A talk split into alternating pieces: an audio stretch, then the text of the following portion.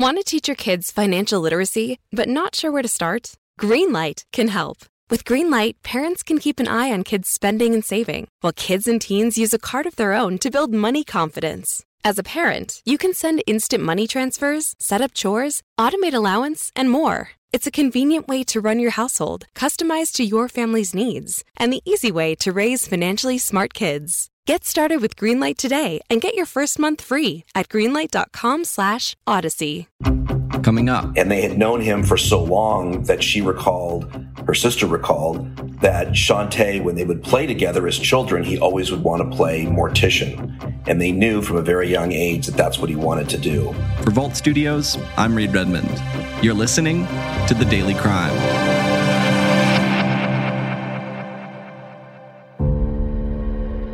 Anybody that has been that a family has trusted us with, a funeral home, I should say, that trust us with a body is always proper, kept in proper conditions. There is never a time where a body is kept in an improper, unsanitary, unsafe condition that it should not be kept in. Last month, a man was arrested in Lucas County, Ohio, after being charged in a 37 count indictment that includes eight counts of abuse of a corpse and six counts of representing as a funeral director while unlicensed. Well, families all over Ohio say he ruined their funerals, but he says he did nothing wrong. So we don't necessarily keep bodies here. What happened on yesterday was an unfortunate set of circumstances where we had just temporarily housed, as explained to the Columbus Police Department, where we just temporarily housed a body for a moment. Another body who uh, who might have been here or whatever else, who was here, is not um, is not in terms of us storing her.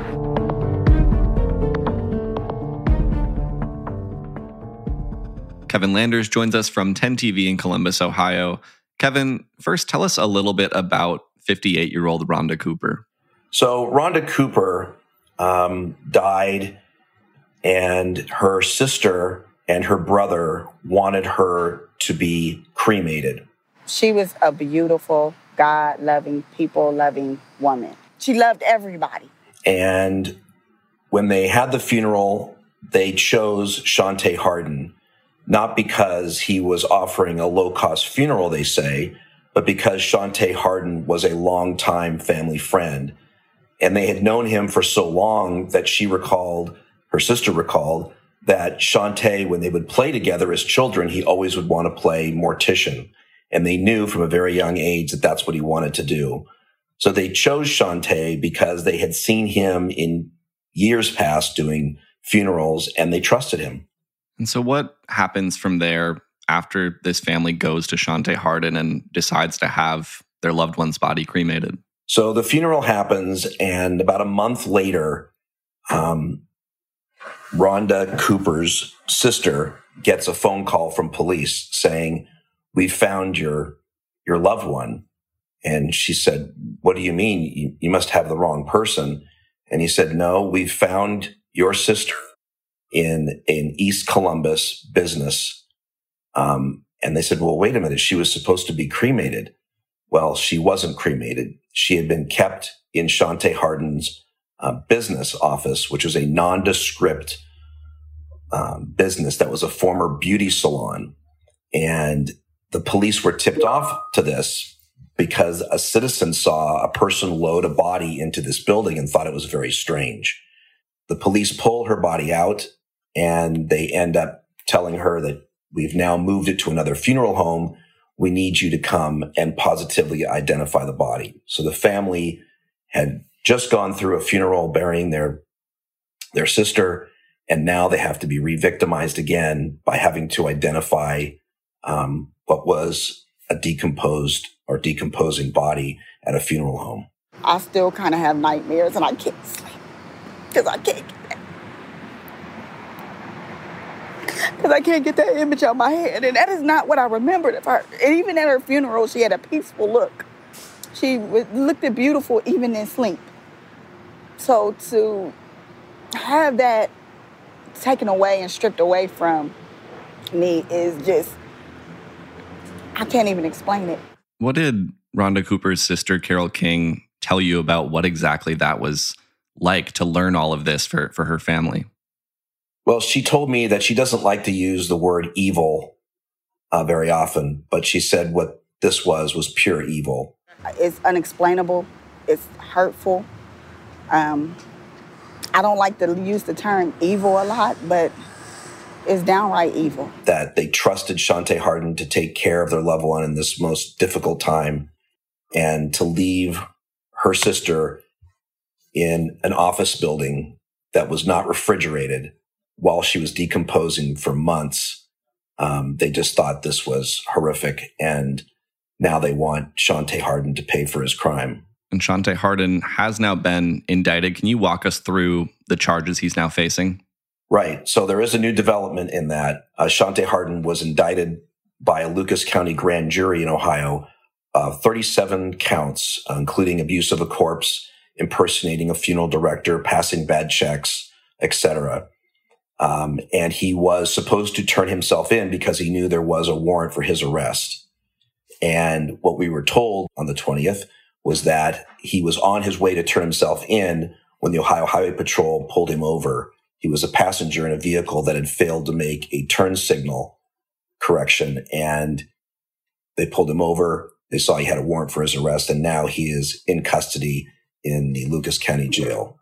You mentioned that there are dozens of charges, and I know we've learned a little bit more about some of these other allegations that there are prior incidents where investigators say he may have posed as a funeral director. Can you tell us about any of these other charges? Right. So, in the uh, indictment, and as well as a search warrant that was filed um, in 2020, it details a litany of former customers of Shawnté Hardin who had claimed that uh, they ordered a casket uh, that was too big, um, and when it came to the funeral, it didn't fit in the in the crypt. Um, there was reports of a decomposed body uh, of a loved one that was so badly decomposed that the maintenance worker got sick when they were at the grave site. Um, there are people who said they paid him thousands of dollars for services um, that in return weren't what they had thought they were getting. There was an instance where a body was taken to a mosque and Shawnté Hardin said the body could be stored there. Well, when it got there, the person who runs the mosque said, we can't store the body here. This person is not Muslim. He's Christian. So the body had to be moved again, causing more heartache for the family. And there were a lot of instances like this in this search warrant um, that really detailed what problems families were facing with Shawnté Hardin. And the state had been after him since 2016 trying to catch him in the act. Um, and they finally compiled enough complaints that they decided now was the time to charge him.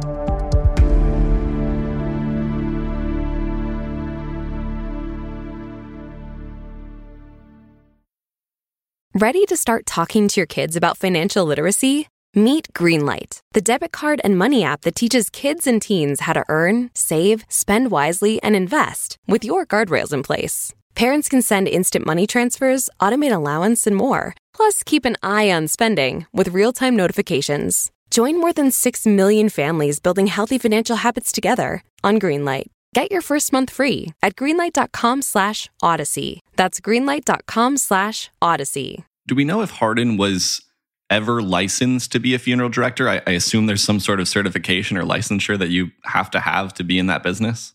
Shawnté Hardin was never licensed to be a funeral director. He has claimed to us that he never promoted himself as a funeral director. Um, I think that people are have accused us of trying to be a funeral home or a actual mortuary. That's not what we, what we do. But people are saying that's not true. He said directly to them, I am a funeral director. And that's what caused the first of many problems for him. There were also allegations that he was doing embalming. Um, he denies that. Um, there are other allegations, you know, that he had promoted himself as a funeral director, uh, and the Ohio Department of Embalmers and Funeral Directors said he's never been licensed, and they have no jurisdiction over him. So, have we heard at all from investigators about why they allege that Hardin would have done any of this? Do they think it's just about taking money for these services and finding cheap ways to dispose of the bodies, or is that something we're still waiting to learn more about? Yeah, that's a great question. And that's really at the heart of the story. Shawnté Hardin's story is that he was providing low cost funeral services to families in need. We are a mortuary support services where we help other funeral homes. But there is another side to the law where the family does not need a funeral home nor a funeral director. And it's in the Ohio Revised Code in order to pursue what is called disposition, cremation, or burial for their loved one.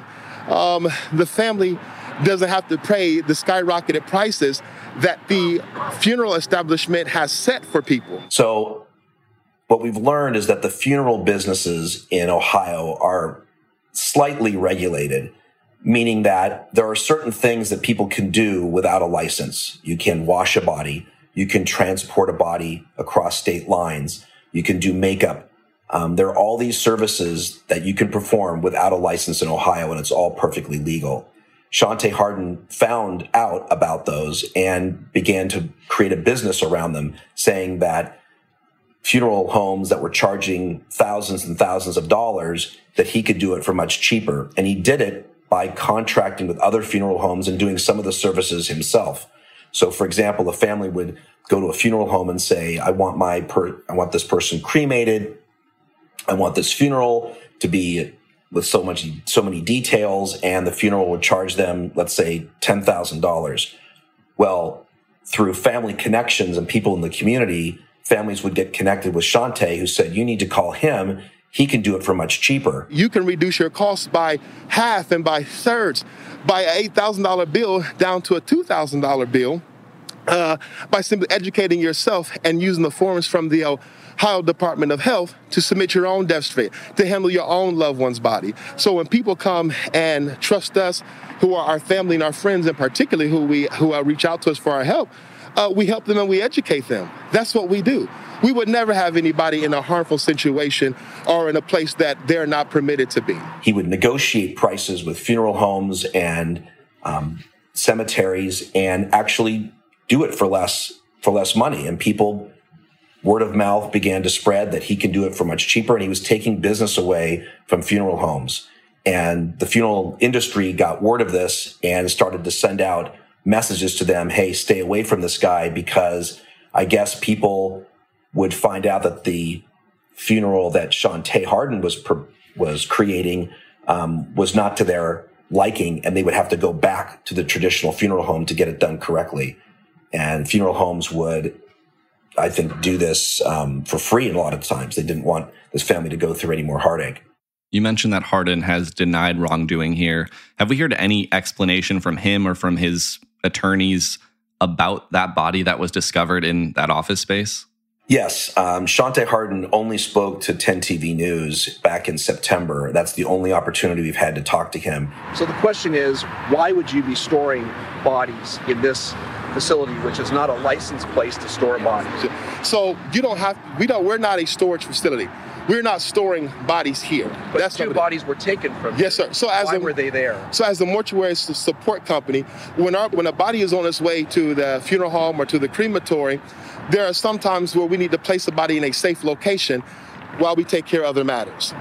And I think that's the misconception that people have this misconception as if we're just storing bodies every day, day by day, and leaving bodies. That's not what we do. He has since told us that there were there were reasons why that body um, was in. There was actually two bodies found in his business.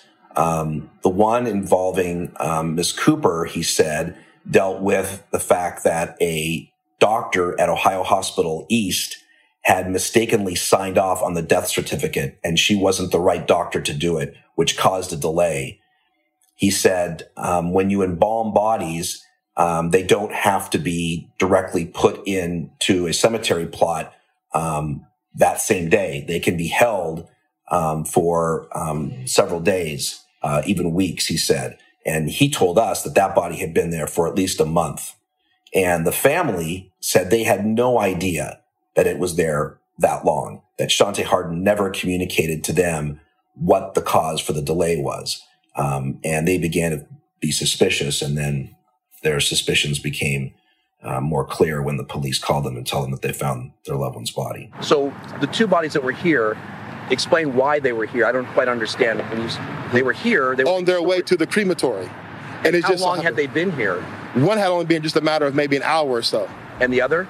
Uh, just a period of maybe uh, maybe over a week or so. So a week. Yeah. Okay. But the body was embalmed. But the body the body was embalmed and Yeah. embalmed probably by licensed funeral home. Yeah. That was chosen by the family. Okay. Okay. Kevin Landers with 10 TV in Ohio. Thanks for sharing this story. You're welcome. Thank you.